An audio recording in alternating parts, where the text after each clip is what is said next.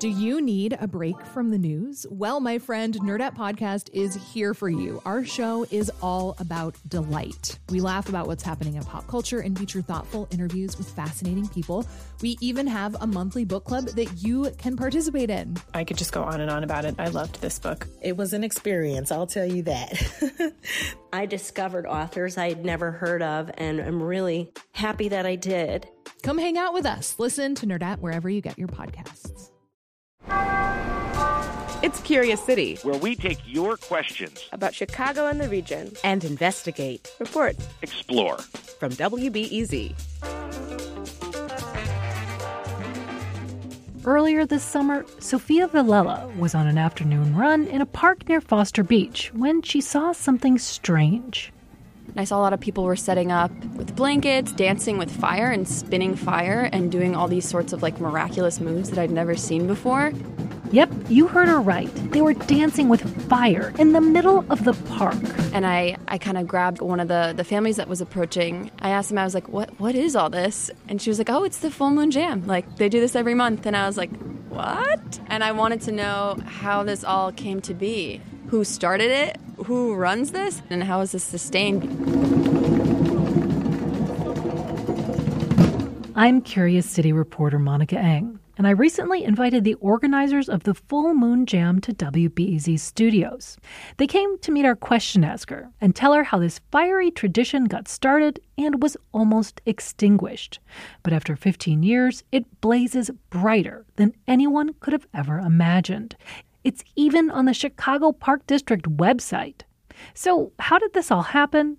I'll let Liz Campanella start. In 2004, a group of us got together for a birthday party on the lakefront. We decided to grill a rabbit, spin some fire, play some drums, and uh, had fun underneath the big full moon that was happening on the lakefront.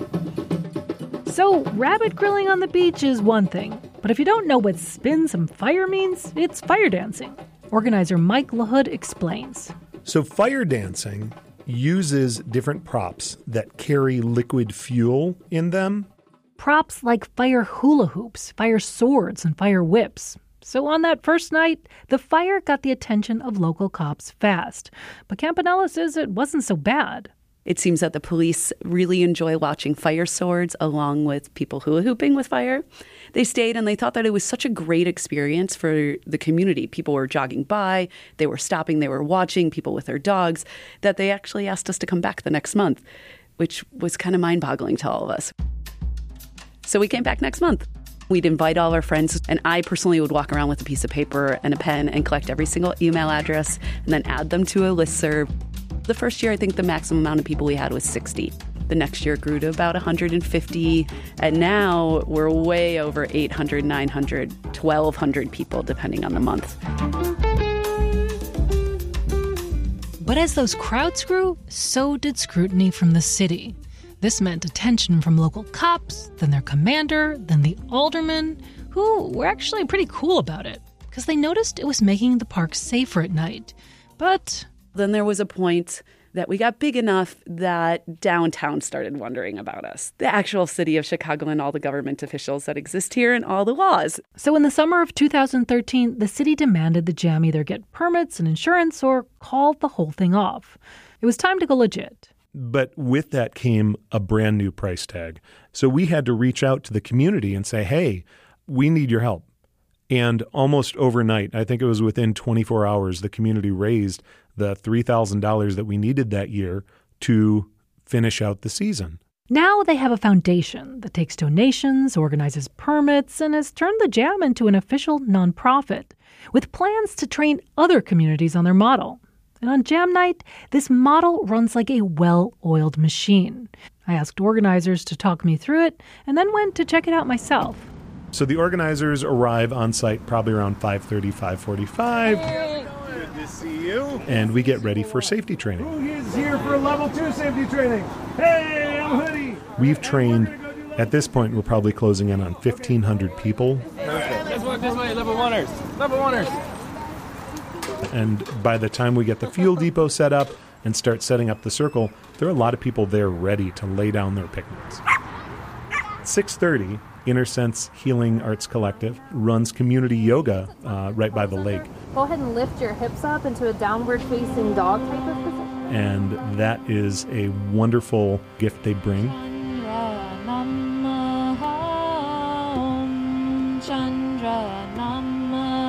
Your turn. And the drum circle starts going. The drums are probably actually people's first introduction to a full moon jam because you'll hear the drums long before you see the fire. That's organizer Michi Troda. The drum circle we call the heartbeat of the jam, the one commonality everyone shares throughout the night. So people start dancing and they start moving at around 7. You know, everyone's just hanging out, bringing gifts, sharing, having a good time together, chatting.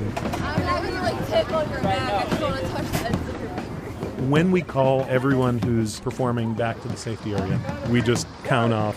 Two, three. And that's just kind of our signal that we're getting ready to start. That is ready to start fire dancing.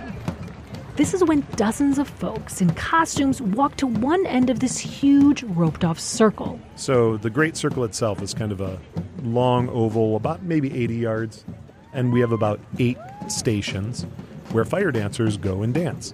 So you may see hoops, dragon staffs. Uh, one of the classic props is poi, where you'll have a chain, so it looks like you have balls of fire dancing around you on the end of a string. On this night, more than 100 dancers circulate in and out of the eight performance spots. It culminates with a band of fire breathers who shoot huge flames into the air like human dragons. Then another act. A guy with six foot long whips starts cracking flames into the night sky. And then, right at about 10 o'clock, is the last call. All the fire dancers come out. They do a big bow. Everyone cheers and says thank you. And then cleanup happens, and then you go home. Today, the Jam has become a Chicago tradition, and it attracts visitors from across the nation. The Jam has created such an amazing community in Chicago, and it has fostered community throughout the whole United States. We just had no idea it would grow to where it is today. Organizer Mike LaHood isn't a founder, but he's been leading the Jam for many years.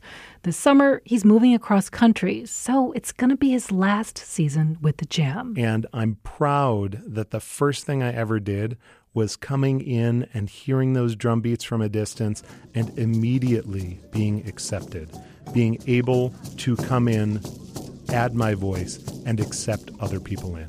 And I'm going to be heading out uh, in a couple of weeks, and uh, leaving the jam and hearing those drums. It's it's a wonderful thing to know that I came in with those drums, and uh, and I'm going to leave with those drums still going.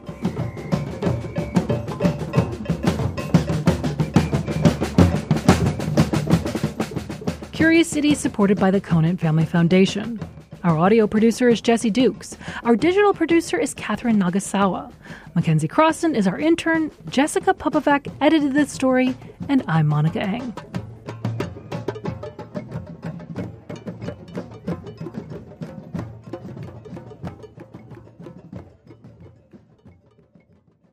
Next time on Curious City, are Lake Michigan's very high water levels due to climate change? Well, maybe, but not necessarily. But a warmer atmosphere does mean more intense storms.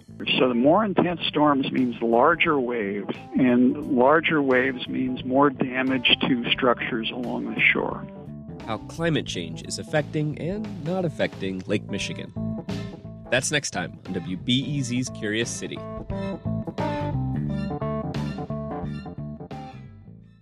Sometimes you just need a quick overview of the news. Meantime, it was chaos today at the Chicago City Council. A Chicago cop with a controversial past is running for judge. Other times, you're looking for a deeper understanding of what's going on in the city. Wow, that's so. No one has asked me that question. The Rundown podcast has all of that, and it's Chicago based, so you know what's up in your neighborhood and across town. Listen to The Rundown wherever you get your podcasts or at wbez.org slash rundown.